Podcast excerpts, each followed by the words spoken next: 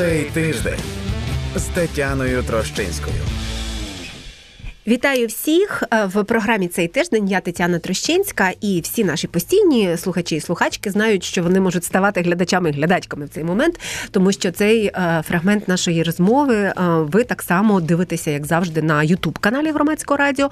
Не забувайте підписуватися, коментувати. Я ці всі коментарі теж бачитиму. І частину ми можемо навіть прокоментувати за потреби з нашою гостею, експерткою Лесею Єхно, політологиною, кандидаткою політичних наук, яка вже тут напроти мене в цій студії. Вітаю вас! Вітаю. Hello.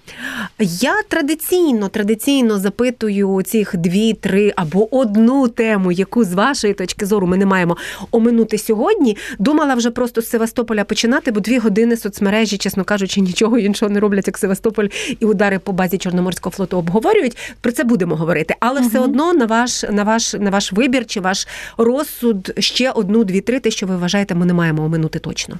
Ні, ну безумовно, це е, тема Генасамблеї ООН як е, значний такий зовнішньополітичний е, привід, де було і багато публічних виступів, і де було декілька зустрічей, ну не публічних, але я думаю, не менш важливих. І в цьому сенсі я думаю, що тема, ну звичайно, ця вона є такою, яка точно заслуговує на те, щоб її відзначити. І далі зустріч Зеленського і Байдена. Ну тобто, все це в комплексі цілий цей ну такий турне чи візит багатьма країнами.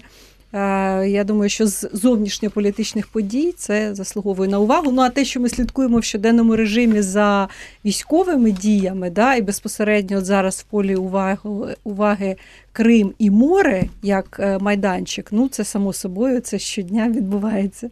І принагідно вже тоді анонсую нашій аудиторії, що звісно про Україну і Польщу поговоримо. Так. Побачимо, чи влізе у нас там теми, які, до речі, якими ми починали тиждень. Там умовний Шуфрич, якому там вибирали угу. запобіжний захід, Кадиров живий чи помер. Але вже вже те, що відбулося потім, там воно ніби як затьмарило ці теми. Але є ще низка таких тем, які тлом проходять все одно. Абсолютно. Тобто, основні. Ми так означили, але будемо говорити ем, ну те, що поміщається згідно з нашими хронологічними рамками. Власне, тому і починаємо з важливого, та щоб найважливіше не пропустити. Але давайте все одно коротесенько про Севастополь, тому що оцей е, інформаційно-емоційне тло. Угу. Я розумію, що ми зараз не говоримо з пані Олесією, як не військовою експерткою, там що задумав генштаб. Та я думаю, генштаб навряд чи розказав нам, що він задумав. Це було б дивно. Але емоційно-інформаційне тло зараз останні дві години, от в моїй бульбашці соцмереж, дуже нагадує херсонські кавуни. Я не кажу добре це чи погано. Я проти кавунів, як ем, ну в тому сенсі, які можливо знецінюють е, дії збройних сил і ціну, яку ми платимо за те, що там кожен метр чи кожен сантиметр звільнюється української території, але от емоційно десь нагадує. Ну, але навіть на військових е, зрозуміло, і ми це відзначаємо, що є певний злам ситуації на морі. За останні місяці, там особливо тижні, ми бачимо ряд успіхів, е, які ну про які раніше е, було складно говорити. Це і те, що стосується кораблів, це і те, що стосується позбавлення Росії контролів над так званими нафтогазовими платформами або вишками бойка. Це і те, що ми завдаємо ударів по таким серйозним системам, як це 300 і це 400 І нарешті, от сьогодні, да, була новина, що там е, завдано ракетний удар, і там є пошкодження в генштабі е, у Севастополі Чорноморського флоту.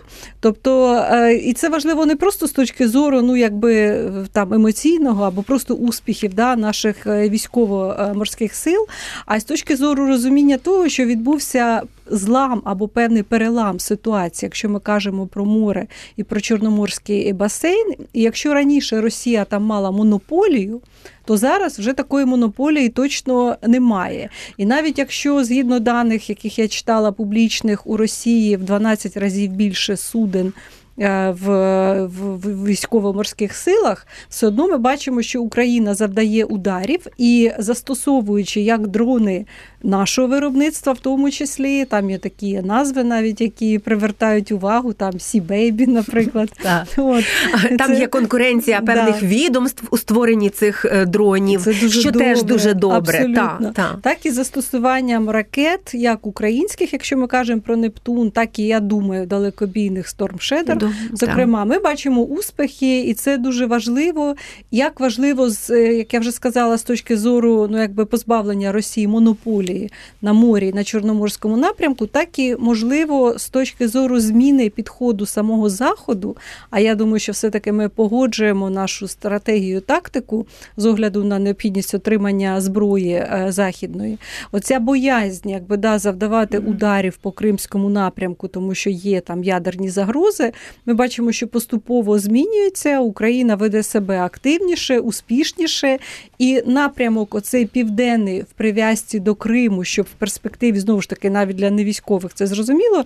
Якщо ми читаємо е, різні матеріали, щоб позбавити Росію доступу до сухопутного коридору і ну як такої однієї з військових баз, е, тобто Криму, як е, військової бази, з якої наносяться удари по Україні. Я думаю, що цей намір абсолютно зрозумілий, він правильний. Ну і як ми бачимо, дає результати, і це не можна якби ну, відмічати і ну якби радіти разом з нашими збройними силами за наші успіхи. Абсолютно, і як е, там встиг прокоментувати секретар ради нацбезпеки і оборони Олексій Данилов, що в Чорноморського флоту Російської Федерації є два виходи: самоліквідуватися або бути ліквідованим. Ну якось якось приблизно так. І напевно, е, можливо, якраз от дії ем, України в акваторії Чорного моря, можливо, це той самий ще один з тих чорних лебедів, який був, мабуть, неочікуваний для збройних сил Російської Федерації. Не знаю, що там думає собі Путін сидячи над чемоданом. Але е, я думаю, що все-таки там пан Герасімов і всі ці інші, які розробляли, змушені були розробляти плани е, стратегічні стосовно вторгнення в Україну, то навряд чи вони врахували, що Україна, яка не була останні роки заявлена як яка-небудь морська держава з наявністю якогось небудь потужного флоту, може чинити такі асиметричні дії.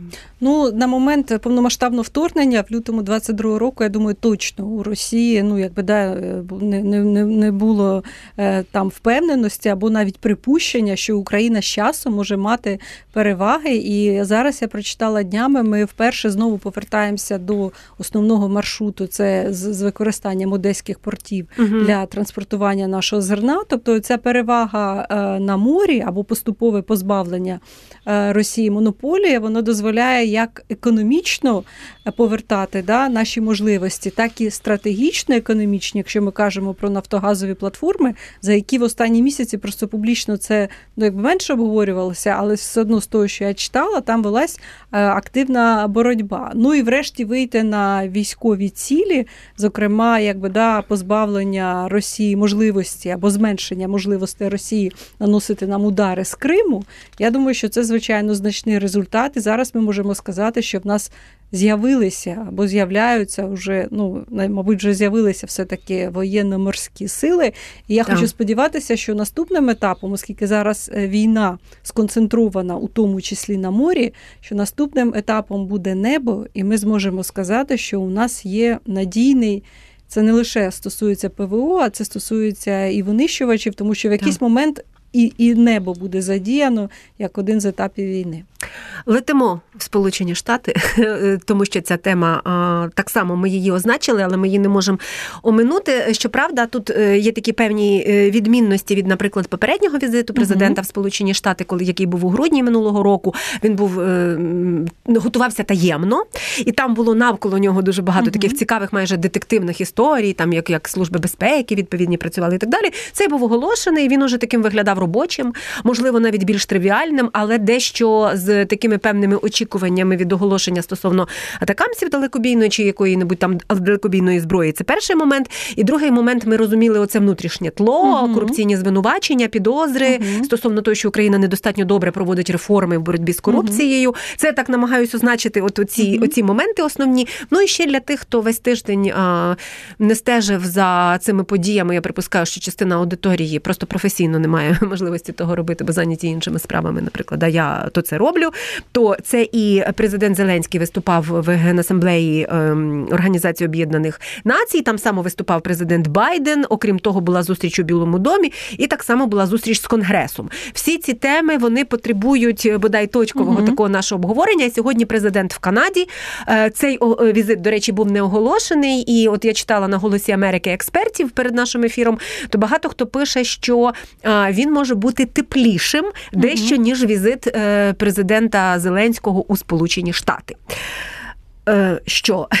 Ну, давайте тоді ви основне, а я тоді буду уточнюючи ще ставити, якщо мені чогось не вистачить. Ну, почну з Генасамблеї ООН, оскільки все-таки це такий майданчик, який дозволяє публічно ставити а, запитання на а, рівні ООН. І в цьому сенсі можна виділити це те, що я починала говорити, як публічні виступи, так і зустрічі двосторонні. Публічні зустрічі ми безумовно виділяємо промову Байдена, промову Зеленського як президента України, промову Байдена, тому що ми знаємо, що Сполучені Штати дуже часто є таким маркером, да, ну тобто рівень і масштаб надання військової допомоги він є певним маркером для того, щоб і європейські країни теж в якихось е, там суперновітніх Е, видах озброєння, якби да, були е, більш активними. В цьому сенсі я виділила важливу фразу Байдена про те, що не можна, по-перше, йти на поступки Росії, тому що поступка буде означати привід для майбутніх е, проявів агресії знову, і те, що не можна допустити втоми від війни. І це дуже важливо не лише в контексті там, скажімо,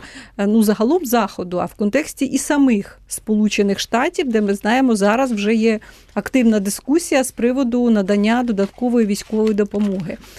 Промова Володимира Зеленського це з того, що я виділа, це були.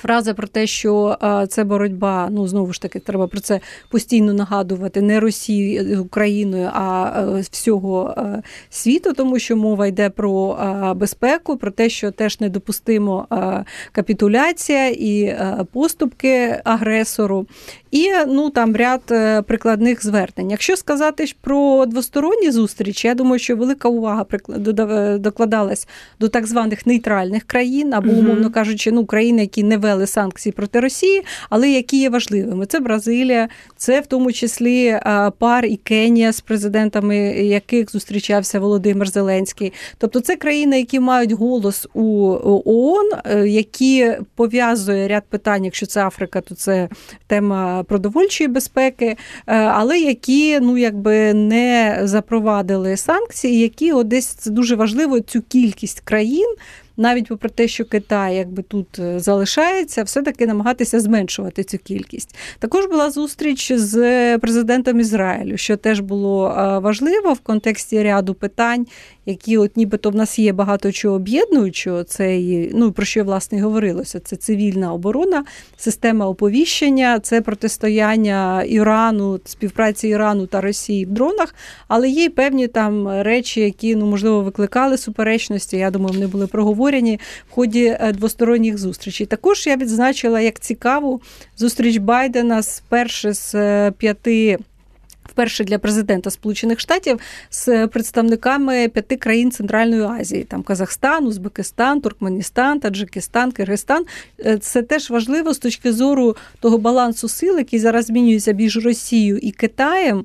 Ну і якби розуміти, що в цьому регіоні відбувається, це теж має значення. Е, тому ну от це так. Якщо казати далі про е, зустріч Байдена Зеленського, це третя зустріч, угу. яка безумовно має е, значення як з точки зору. Тих процесів, які відбуваються в Сполучених Штатах, я маю на увазі передвиборчий процес де, як ми вже побачили, про що я вже сказала, тема додаткової допомоги є дискутивною. А друге, це важливо з точки зору загалом бачення стратегії заходом е, наступного етапу війни і свого підходу, тому що оця якби розмова про довгу війну розтягнуту у часі і чи не буде втоми і на самому заході, вона є все ж на сьогодні актуальною. З того, що можна відмітити, ну якби все. Я читала, що все було позитивно, угу. там проговорили. Все-таки ми побачили, що є крило серед республіканців, Абсолютно. яке фактично заблокувало голосування. Про надання додаткової допомоги, але є плюс, що ця адміністрація визначилася в тому, що оцей період, який називається шатдаун, да, в них да коли передача повноважень, фактично да, та, що, по, що угу. тема допомоги України і співпраці вона буде винесена як окремий кейс, mm-hmm. який буде знаходитись в відомстві Пентагону. І mm-hmm. це дуже важливо, тому що це означає, що незважаючи на ті дискусії, які будуть вестися, тема вже якраз і правильності чи неправильності, достатності чи недостатності дій а, Сполучених Штатів в наданні допомоги. Ну це вже є по факту темою передвиборчої кампанії. Тому добре, що це буде винесено. Я буквально ще одним реченням я читала. Е, цікаве дослідження Hudson Institute, е, Там якраз було про спростування уже чотирьох міфів, які є в Сполучених uh-huh. Штатах з приводу надання допомоги. Там, наприклад, є такі формулювання, що Е, Україна має відкритий чек, хоча Україна не має відкритого чеку, тому що погоджуються статті е, допомоги, і вони не просто виділяються під будь-що. Там що немає жодного механізму контроля, хоча в самих Сполучених Штатах створені залучений цілий, ну якби там. Кількість людей, яка безпосередньо займається моніторингом. Там інші міфи, але сам факт, що вони вже є, і що це ну, потребує спростування всередині самих Сполучених Штатів, це говорить про те, що ну, е, як як ця тема да, може використовуватись. Тому, е, прив'язуючи це і до наших внутрішніх подій, ми бачили, що там і зміни, і законодавства, і в уряді, і інше, все-таки е, дуже важливо, щоб ми не давали приводів да, ставити під сумнів те, що ця допомога є доцільною, як ми її використовуємо. Угу. Тобто, навіть якщо є якісь е, прецеденти корупційні або інші, правильно мені здається, ну якби. Ну, не казати, що це там перебільшення або це, а казати, що так, ми є пострадянська країна, в нас є проблеми. Е, реформувати інститути важко, особливо в умовах війни, але ми реагуємо. Є прояв, чи то суспільство, чи конкретні угу. органи правоохоронні. Ми реагуємо і ми будемо далі реагувати. Мені здається, правильно от обрати саме такий варіант, тобто не ну якби не казати, що це там щось перебільшено, або але в той же час і на це реагувати спокійно і діями, тобто визнаючи, що є така проблема, ну не може її не бути в пострадянській країні, але що ми робимо от такі такі і не в пострадянській країні, до речі, теж абсолютно Так, тут абсолютно, ж питання. До речі, да. от те, що ви зараз говорите да. про Пентагон і про ці міфи спростування, це дуже важливі речі, і вони якраз показують, як працюють інституції. Мені здається, для українських громадян це теж важлива історія.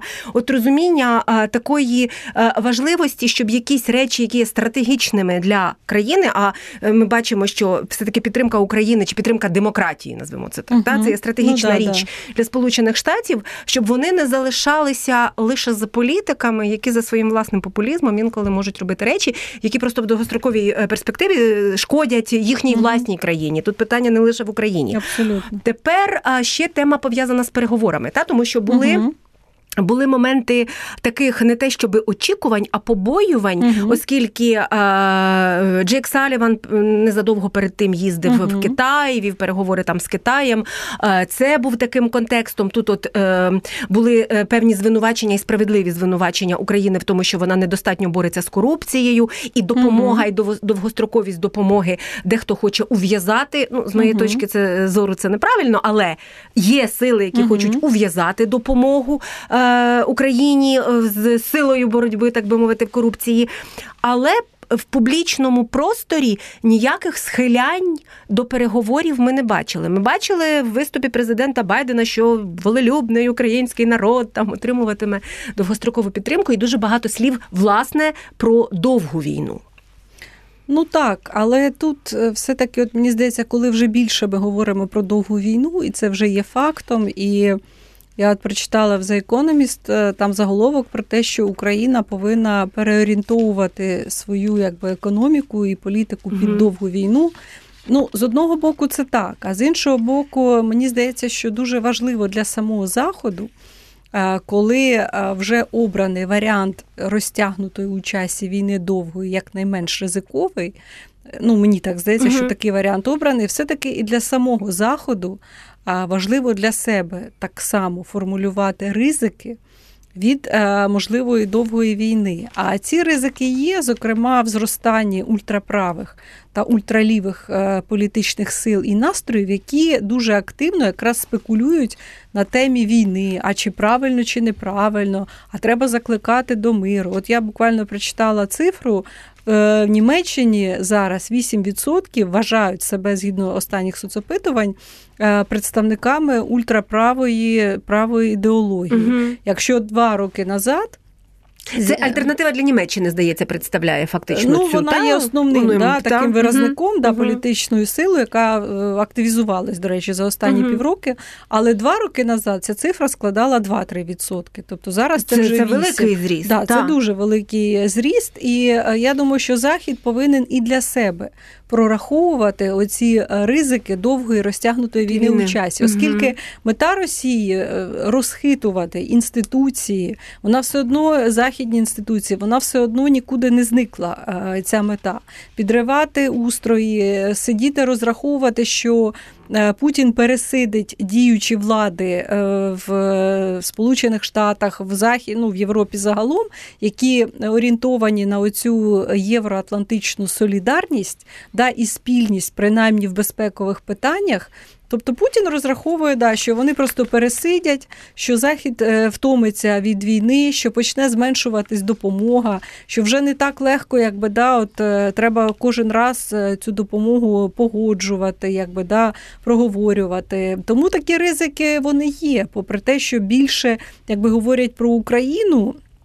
А і ну, якби спостерігаючи, оце е, виснаженість, де, де вона більше буде, чи швидше в Україні, чи в Росії. От, але сам Захід повинен для себе теж такі ризики прописувати, тому що вони є. Якщо ми подивимося зараз, там от Словаччина, да, наприклад, Мгм. там має найбільшу кількість голосів да, в е, рейтингу щодо виборів, які відбудуться 30 вересня, якраз от ультраправа політична сила. Можна і назвати інші країни, тому ніяких ну таких е, якихось зрадницьких речей їх немає.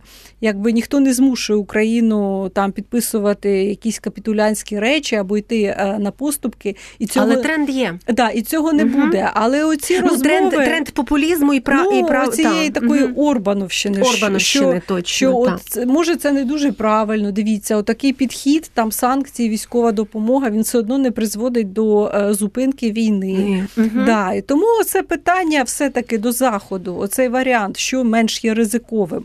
Довга війна розтягнута в часі, і оцей підхід, що ми будемо допомагати Україні як завгодно довго. Чи можливо все-таки підхід, що допомагати настільки, щоб Україна перемогла? Так і перемогла. Да, можливо, і щоб це ще трошки лишилось українців бажано в процесі да, цієї можливо, перемоги. це є менш ризиковим, ніж оця розтягнута безкінечна е, війна. І я думаю, що про це треба говорити, але це не означає, що там е, в нас немає там проблем з корупцією. Тобто тут треба якби ну. Одне не підміняти іншим. Іншим. Бо дуже часто так ми вбачаємо, що інколи е, є певні заяви, е, в тому числі і європейських або інших політиків, які там кажуть або традиційно казали, що от кору- корупція не дозволяє Україні там то-то, то-то. Корупція є абсолютно звичайно, але треба ставити питання про те, а якби не було корупції, чи зміниться все одно тут підхід заходу? Тобто треба не ну якби Ну а да, якщо не ця країна навіть корумпована, то тоді нехай інша країна порушує стосовно неї міжнародне право, її територіальну цілісність і так далі, тому що в неї не дуже добре працюють інституції. Ну це цинічно, так? Ні, От це- коли ти це, коли ти це е, протиставляєш. Е, Так, це ну якби не означає, але просто є е, інколи ну якби зауваження, які слушні Угу. для тих країн, наприклад, якщо заяву роблять там президент Литви і каже, що Так. ви не повинні давати, тому що нам для нашого суспільства буде складніше пояснювати. Так, Да, це він аргумент, тут, да, абсолютно. Він тут абсолютно правий, тому мгм. що Литва ніколи не спекулювала і не спекулює Мгм. на темі там, знаєте, а давайте не будемо рухати Україну в НАТО чи в ЄС, тому що там є питання. Ну тобто Литва Бо ніколи там є проблеми якісь да, там на цьому не спекулювала. Але є країни, які на цьому спекулюють. Тому я кажу, що ми не повинні давати приводів для сумнівів.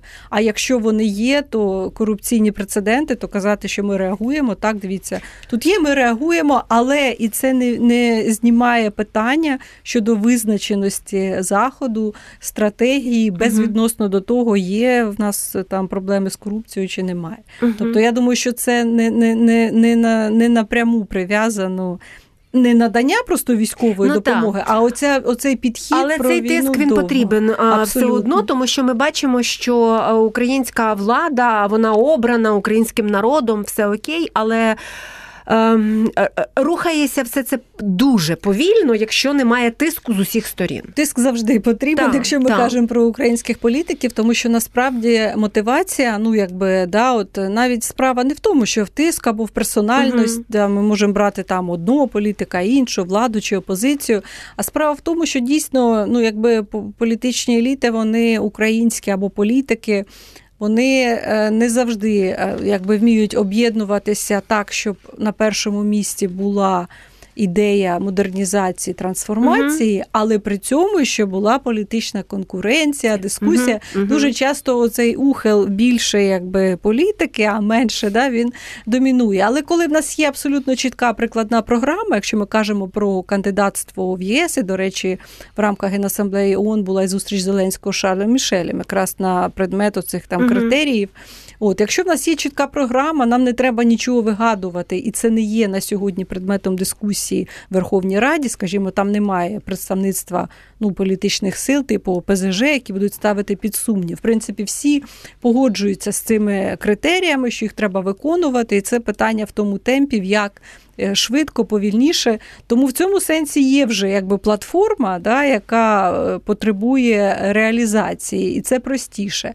А те, що привертається увага, це ну завжди добре, тому що ми бачимо, що в даному разі, якщо а, ми, ну тобто, оцей рух да, до інституцій, він все-таки в значній мірі залежить у тому числі від трансформації. Вже зараз будемо переходити до Польщі. У мене ще одне трошки е, таке, напевно, уточнення. Я б хотіла, щоб ми поговорили, що в українському інфополі, тому що якщо відкрити, Мгм. що несеться, то дуже складно. Е, Багато насправді є багато зради. Там от президент Зеленський не виступив у конгресі. Що цікаво, він і не мав виступати в конгресі. Здається, ніхто цього не помітив, тому що раніше було Мгм. заявлено. Він не мав виступати. Він не мав виступати. Цього не було в плані. Він мав Да. зустрічатися з конгресменами, Мгм. але він там дякувати американському народу, все те, що має там робити президент, коли дякує американському народу. Але цього разу не було заплановано його виступ, так як він був запланований у грудні. Водночас це виглядає як не дали виступити. Та я, я це вже дуже багато бачила.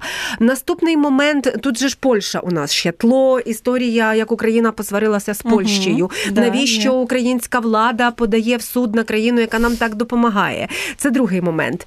Потім е, тлом може бути в багатьох західних медіа. Там цитують, я просто читаю це все теж бачу. Цитують багатьох західних політиків, у яких є дуже великі розходження в очікуваннях, що таке український наступ. І от реально, ну там частина велика американських політиків вони взагалі ніколи не бачили наступу, крім як у кіно.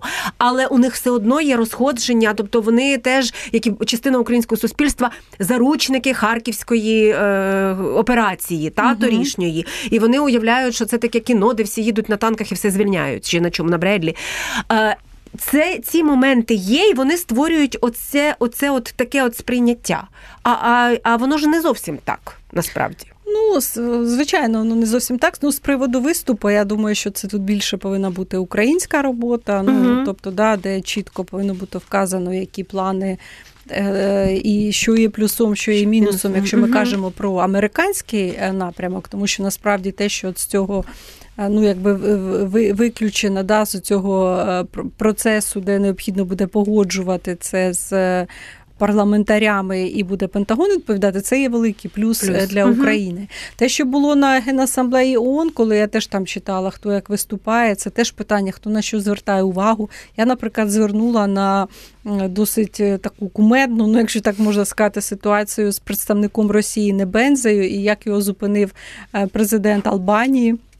Який там його потролив із спецоперацією і сказав: ну так, якщо ви не хочете, щоб е, виступав Зеленський, другий після Гутереша, так зупиніть війну, та припиніть війну, і не буде потреби, да, щоб виступав е, Зеленський. Ну тобто, це хто ну мені, але мені здається, що тут більше повинна українська сторона звертати на такі процедурні, зокрема, моменти заплановані в програмі, де там мав виступати Зеленський, де не мав, або що є плюсом, а що є мінусом.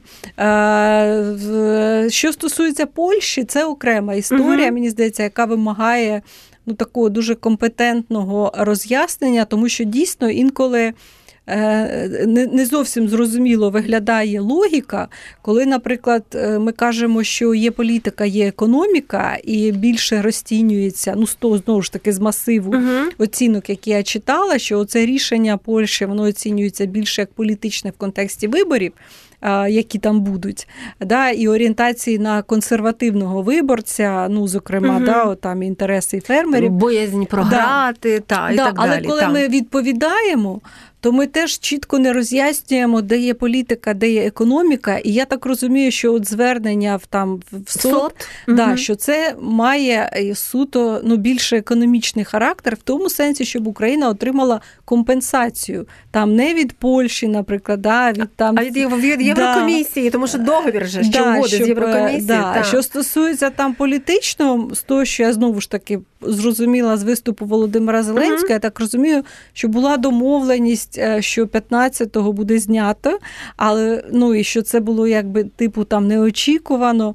Ну е, Сигнали, Да. можливо, були, тому що були заяви Анджея Дуди про те, що можливо Польща продовжить. Там були всередині Да. Польщі ці Просто, е, от мені здається, от коли ми кажемо про суд, то тут треба, тому що це сприймається так, що ми судимося, що ми будемо судитися з Польщею. з Польщею, так. Да, країна, яка поза сумнівами для нас багато Абсолютно, зробила і так. робить, і це ніхто не ставить е, якби під сумнів. Просто мені здається, що треба обрати такий підхід. Що є окремі сфери і політичні ситуації, і це дійсно стосується війни вдовгу. Ніхто не відміняє якби політичних е, процесів в цих країнах. Логіки і мотивації, вони нікуди не зникнуть, і це треба якраз розуміти, що це один з ну буде проявів е, довгої війни. Він може бути не просто в Польщі, і треба просто, коли є такі специфічні питання. Мені здається, їх виокремлювати, щоб це не накидало тінь на загалом рівень співпраці, тому що це подається так, що дивіться, от і, і в риториці так звучить, що от в нас тут нібито все добре, і через Польщу йде зброя, але в нас є тут питання, і ми подаємо до суду. А польські політики кажуть: дивіться, ми ж вам допомагаємо, що ж ви там. Ну ну тобто, так інколи Взагалі мені здається, що у цій темі дуже величезна емоційна складова. І, до речі, як і суспільна так само, тому що я вчора дивилася, от, наприклад, у моїй бульбашці там частина людей, які в Польщі, ну які змушені були евакуюватися в Польщу, вони постять ці всі ручки, сердечка і так далі. І це не має жодного. Ми вдячні польському народу. Так частина польського народу, до речі, не поділяє, наприклад, е, погляди, в тому числі Матеуша Моравецького і, фермерів, Ну, так, і, і президента Дуди, і так далі. І це теж не має жодного стосунку до того, що відбувається. Абсолютно, От серця, парасольки, я бачу там і так далі. Хоча, ну мені здається, от треба якби як, якщо є от е, специфічні питання, тим більше, Мгм. що ви правильно зазначили, що не всі погляди там Моровецького можуть розділятися. Да, ну, Є зрештою Дональд Туск, який має абсолютно іншу, Іншу, позицію так. з цього приводу. Треба просто ці питання виокремлювати, щоб вони не кидали тінь на загальні відносини між Україною і Польщею, і той безумовно більший позитив, і те об'єднуюче, яке є у нас за останні роки. А оці специфічні питання їх треба обговорювати. Ну, намагатися обговорювати в менш, по-перше, емоційній да, такому тоні. По-друге, більш роз'яснюючи, якщо ми кажемо про, наприклад, про то ж суд і суд, і компенсацію, що це буде не до Польщі, а що це буде інституції компенсувати. Так цей суд можна програти. Абсолютно. Ну, програти. ну, Суд скаже, що ні, Польща права. Да, Все а, а третє, це якщо виникають, я, мені здається, було зрозуміло, тому що були заяви, що Польща хоче продовжити це ембарго. Угу. Мені здається, треба шукати якісь варіанти компромісні. Ну, наприклад, якщо Польща не хоче. е, Або хоче продовжувати заборону на імпорт для власної країни української продукції, можливо, варто було говорити про розширення транзитних можливостей. Можливо, для того, щоб таким чином задіяти цей коридор для ну мож, можливо, це я так, тому що це треба ну знати е, весь якби бекграунд. Можливо, велись якісь перемовини, і ну в нас недостатньо інформації. Але те, що повинен бути все таки інший тон або намагатися, якби оцю З обох емоційну сторін, очевидно. Да, з обох, да, але ми можемо за себе да,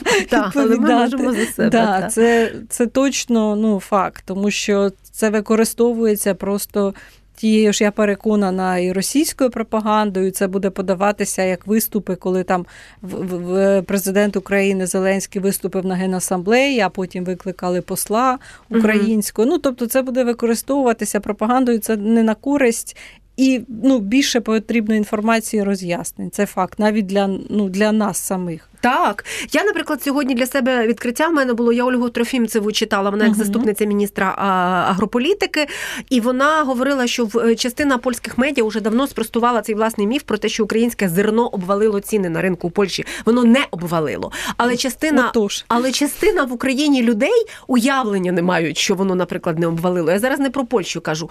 Потім є, наприклад, момент, який дуже мені здається, е, е, український цей оцей соціалістичний соціалістичний соціалістичний погляд, пролетарський, підхопив, що е, які теж деякі польські політики використовували, що це українські агрохолдинги, вони, значить, експортують зерно, а там маленькі польські фермери. Українські агрохолдинги, чесно кажучи, це єдине, що в Україні ще поки що не знищив Путін. Та? І от коли ти не захищаєш свої власні бізнеси, які в тому числі платять е, податки, і від цього є надходження валютні в бюджет України, це теж речі, які мали би розуміти розуміти і громадяни. Ну, принаймні, ми можемо про це говорити. Але знову ж таки, я бачу комунікаційний провал. Я бачу, що журналісти, і експерти, і експертки намагаються своїми силами щось пояснити людям. Колись вдається нам, колись не вдається, але провал є. А ні, просто насправді от щодо інших країн чомусь немає такого. Да? Угу. От у нас же ж там є і Румунія, і Болгарія. Так, так. Та, ну з Угорщиною зрозуміло. З Угорщиною, да, але... але є і Словаччина, яка сказала, що да. після виборів побачимо. Ну, слов... да, там е, це ж ця зміна може відбутися. Так, але, наприклад, з Румунією, от навіть е, там інша історія. З одного боку, ми чуємо про теж цю е, заборону імпорта, а з іншого боку, ми чуємо про розширення транзитних можливостей через там Дунай. Тобто, все-таки це якось ну, трошки по-іншому е, звучить. Тому мені здається, от треба ну, якби задати запитанням, чому це звучить саме тут, в такому дуже емоційному контексті. Ну і повторюсь, те, що Мабуть, ми можемо... багато невирішених питань, до речі, між Україною і Польщею ну, було і до війни. Так, але е, все-таки ми побачили, що війна вона стерла угу. частково ті не зняла. Не але... зняла, вона навіть історичні да. оці такі дискусійні моменти зняла. Так. Да. А по-друге, і сама от е, Польща, до речі, до повномасштабного вторгнення в е, Європейському парламенті була створена група так званих євроскептиків, угу. куди війшло десь приблизно 27, тобто значна кількість ну там різних партій від різних. Це там може бути і Лепен від Франції, і там партія Орбана, і так далі. Угу. І ну, Польща якраз одна з тих країн, яка після повномасштабного вторгнення суттєво трансформувала свою позицію, абсолютно відсторонившись да, від е, цієї групи. Хоча там були запитання, зокрема, якщо я не помиляюсь, до а, судового законодавства. От. Але ми не повинні знаходитись в ілюзіях і якби думати, що от нема там політичної ситуації, немає там орієнтації на свого виборця. Все це є. І ми можемо абсолютно справедливо казати, що теж з боку там і Польщі такий тон. Ну, якби не зовсім да, прийнятним, але ми можемо впливати лише на свої дії угу. і от точно намагатися, щоб вони були менш емоційними обговорення, щоб це не створювало ситуацію конфліктності, да, такої. І друге, це навіть от просто більше роз'яснювати елементарно, да. щоб просто ситуація була більш розумілою. А от. не кінець світу. Да. Там от Україна посварилася з Та що ж ви робите, пишуть люди. Та? Ну, да, ну, да. Є сенс в тому писати, щоб що ж ви робите, але зрештою, от наразі ми маємо так, що все-таки міністр агропромислового комплексу український і польський поговорили.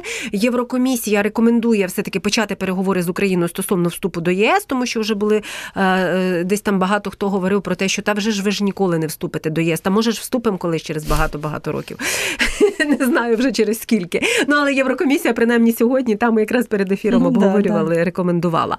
Ще одне маленьке, е, маленька одна тема. Е, вона може стати великою, коли почнеться холодніші періоди, але вона маленька і вже означена. Це в ніч на четвер. Великий обстріл знову був угу. Російською Федерацією України. 43 ракети, 36 було збито. Це я так нагадую. Шахедів тут не рахуємо, е, але ракети от були. Чому цікаво стосовно ракет, я окремо кажу, тому що інститут вивчення війни. Частина експертів перед цим вказували, що з квітня росіяни зменшили використання саме ракет, угу. очевидно, накопичуючи їх ближче до осені. І перед цим було повідомлення головного управління розвідки України про те, що Росія проводить ем, розвідувальні дії стосовно української енергетичної інфраструктури. Отже. Вересень, що там у нас вже завершення, скоро буде вересня, і Росія таки підбирається до цих осінніх обстрілів і, напевно, планує продовжувати те, що вона робила торік. Ну зараз багато про це говорять. Я маю на увазі представники е, як України, угу. так і і уряду, і військові, і на заході. І, і тому і ППО да. було темою, до речі, переговорів так, в Америці. І, і Байден про це сказав, угу. що скоріш за все Росія поновить е, свої удари по критичній інфраструктурі України. І я думаю, що це точно буде. І в цьому контексті та допомога, про яку військова допомога, яка необхідна на даному етапі Україні, і про яку говорив е, Зеленський, вона абсолютно зрозуміла. Це додаткові е, ППО. І це далекобійні ракети, які нам дозволяють е, нищити цілі російські. І ну я думаю, що тут знову ж таки це навіть не для військових не є ну якоюсь такою новиною. Ну і подивимося просто на рівень допомоги заходу, наскільки це буде зрозуміло. Тому що дійсно, ну я не знаю, інколи виникають питання, чому не можна захистити достатньо небо України. Мова навіть там про далекобійні ракети це е, інша історія. А е, захистити достатньою кількістю протиповітряної оборони, ну можливо, в, в самих країн її недостатньо, бо ніхто до цього не готувався. Але те, що це буде викликом, я думаю, це для всіх зрозуміло. І порівняно, ну якби поряд з в контрнаступом, коли Росія, коли Україна по мірі успішних дій автоматично ну це викликає реакцію закидувати ракетами України, це одне. Ну а інша річ це знову ж таки зима, період, е, якби коли потрібно да, там і опалення, або коли це відчувається. І таким чином Росія, наносячи ці удари або плануючи їх наносити, хоче знову ж таки працювати в цю лінію стратегії втоми і виснаження, щоб якомога швидше приходила втома, щоб це був дискомфорт. Ну тобто, оця ставка на виснаження да, в цій довгій війні вона нікуди не зникла.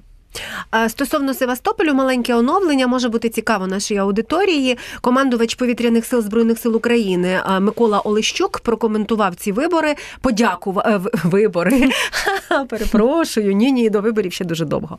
Я сподіваюся, вибухи так подякував льотчикам. Е, сказав, що ми ж обіцяли, що далі буде, поки окупанти оговтуються в Мелітополі, в Севастополі лунають досі сигнали повітряної тривоги. Вкотре подякую льотчикам. Це цитата. Е, всі ракети з збіти. Сподіваюся, що наступного разу російське ППО нас знову не підведе. Ну, всі ракети збіти, це він цитує а, цю реакцію, uh реакцію російських всіляких там пабліків і товариша Розважаєва, окупаційного е, адміністратора, чи як би його там назвати, гауляйтера, якось так. От і тобто, ну от власне є реакція. Якщо є подяка льотчикам, то отже, ми розуміємо, яким льотчикам е, ця подяка. Е, трошки про Карабах встигнемо поговорити. uh Теж важлива тема цього тижня, і вона дуже важлива важлива. Напевно, з огляду вектору, який обиратиме Вірменія, і напевно, наскільки там померло ОДКБ і Російська Федерація і російський слід в цьому конфлікті, в принципі, але я трошечки нагадаю нашій аудиторії, що сталося. Отже, Азербайджан оголошує антитерористичну операцію. Чомусь вони саме цей термін обрали. uh Хоча воно так трошки апелює до СВО, напевно, uh в, в уявленні українських громадян в Карабаху. За добу Карабах капітулює. На тлі цього Нікола Пашинян, вірменський президент, говорить прем'єр-міністр, перепрошую, заявляє, що Вірменія не буде надавати е, допомоги збройної е, в Карабаху, і так само не буде е, брати участі в бойових діях та мітинги угу. в Єревані відповідні. При цьому гине там парочка російських так званих миротворців. Угу. Цікаво, що Гейдар Алієв, президент, просто Алі... не Гейдар. Не, вибачився. Та, вибачився, не Гейдар, його син Ільхам. Ільхам Алієв вибачився просто, та загинули ці миротворці. Він вибачився. При цьому ще була дуже така цікава заява вірменського прем'єр-міністра про те, що Вірменія е, помилялася стосовно Москви. Москва точно не є гарантом безпеки, і в цьому конфлікті так само. Отже, і от все, що у нас є наразі, а ну є ще заклики так само, е, зокрема Франції, скликати Раду безпеки ООН стосовно дії Азербайджану, і є так само заклики Сполучених Штатів і Єврокомісії, е, щоб Азербайджан все таки повернувся до мирних переговорів. Це так, от дуже оглядово. Що тут, що, що тут далі слід очікувати?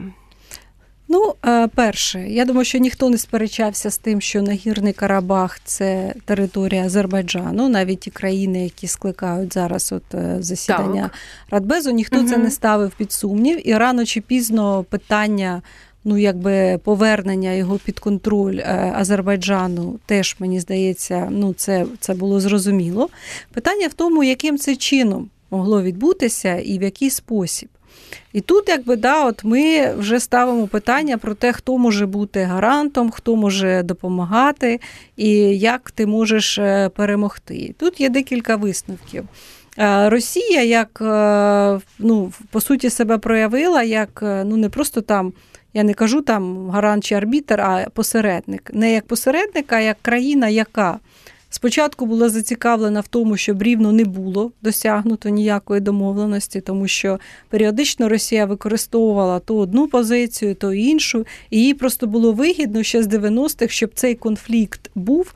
Це давало приводу для е, там відкриття своїх військових баз, це давало привід для посилення свого впливу, змушування там Азербайджану вести перемовини з Росією, там е, змушування Вірменії бути повністю підпорядковані і залежні в безпековому сенсі від Росії. І ця от спочатку роль на те, щоб рівно цей конфлікт не припинявся, угу. а те, щоб він був в якомусь варіанті як постійний, це спочатку, а далі коли е, Росія пристала на сторону, ну умовно кажучи, сильних, які запропонували, е, і це було Росії вигідно. Я думаю, що переломний момент був е, це залучення якби ну Туреччини, і тут при виборі, да, що є вигідним, Росія просто обрала цей варіант, який їй вигідний. І питання було, як там злити Вірменію, да, по угу. суті, це вже було те, як це робить Росія і як вона це зробила. І Е, визначеність з того, що е, Карабах буде повертатись під контроль Азербайджану, була, на мій погляд, раніше зроблена ще й рік назад. Е, і в цьому сенсі ну, можна сказати, що Туреччина і Азербайджан ну, вони дійсно ну, якби тут їхня лінія домінувала, і це просто показує, що ну якби е, сильні все-таки виграють, а слабкі, які покладаються на там якогось гаранта, вони ну не виграють. І в цьому сенсі, от те, що робить зараз Пашинян, мені здається, це трошки така. Е, ну, запізніла реакція, тому що це він вже робить постфактум, просто фактично фіксуючи, що ніяким арбітром е, Росія не була.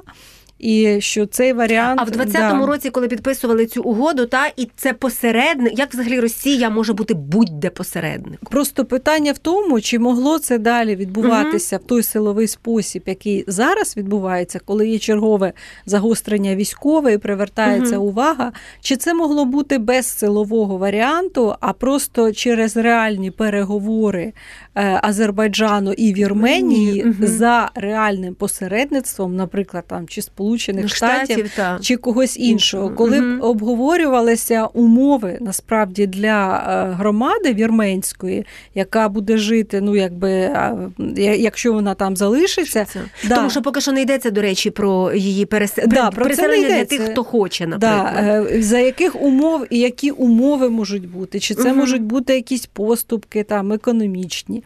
Чи це можуть бути культурного да, там характеру угу. умови? Мені ну, здається, ну, якісь гарантії там недискримінаційні. Ну, да, тобто, що це не буде стосовно там, прав да, і так мені далі. здається, там. оце треба було обговорювати, угу. але чомусь цього не відбувалося. Ну а в той момент, коли е, Росія повністю включилася в війну проти України, мені здається, навіть і. Але навіть і не в цьому причина. Це більше така вже. Я думаю, що навіть якби не було повномасштабного вторгнення, рішення Росії було прийнято е, раніше. І це ще раз показує, що домінують, якщо ми кажемо про великі країни, зокрема про Росію, то домінує просто і персональний інтерес. І якщо це не вигідно, то ніколи там да, Росія не буде для когось е, гарантом. І просто так як це зараз пояснюється самою Росією, це звучить досить цинічно, тому що фактично росіяни тепер покладають усю вину на Пашиняна і кажуть, що ну, якщо він визнав, що Нагірний Карабах це територія Азербайджану, то що ж він хотів? І виникає питання: а якщо ви, як Росія, Мгм. підписали документи щодо території України, то у вас там включається денацифікація, ну і так далі, вся ця маячня і так далі. Тому тут, ну якби ну от ще цей цинічний, як це подається самою Росією. Ну так дивіться, Пашинян же він проводить навчання Сполученими Штатами, його дружина прилітала у Київ. У Київ, так. Да, що це ж він сам, що ж він хоче тепер. Нашої допомоги. Е, тому я думаю, що Пашиняну це він, е, ну якби оці заяви, які прозвучали з приводу того, що це було помилковим повністю е, якби замикати безпеку на Росії. Я думаю, що це треба було такі заяви робити ще раніше, шукати посередництва раніше, і можливо б оцей варіант мирний, коли просто вже б обговорювалися умови, він би ну був би без оцієї стадії, ну скажімо, того, Яка що ми спостерігаємо яка, можливо, буде ще мати а, а зараз. Ще й росіяни будуть намагатися це з того, що я вже читаю і чую, змінити Пашиняна як е, типу нелояльного. Вони будуть казати, що дивіться, він Та, продався вже да, Сполученим Штатам і просто повернути владу і потім все списати історію з цим Карабахом, як він повертався списати виключно на Пашиняна і його змінити, і щоб там продовжувати зберігати свій вплив у Вірменії. Ну, зрештою, це в стилі Росії. Да. Завершуємо. А, завершуємо. Ми дякую вам дуже. Е, е, Щось там Кадиров не помер. Хотіла ще поговорити про Кадирова, але даних, що він помер, у нас ще Ну, не надходило, Аллах то й не Акбар йде до Ахмат сили.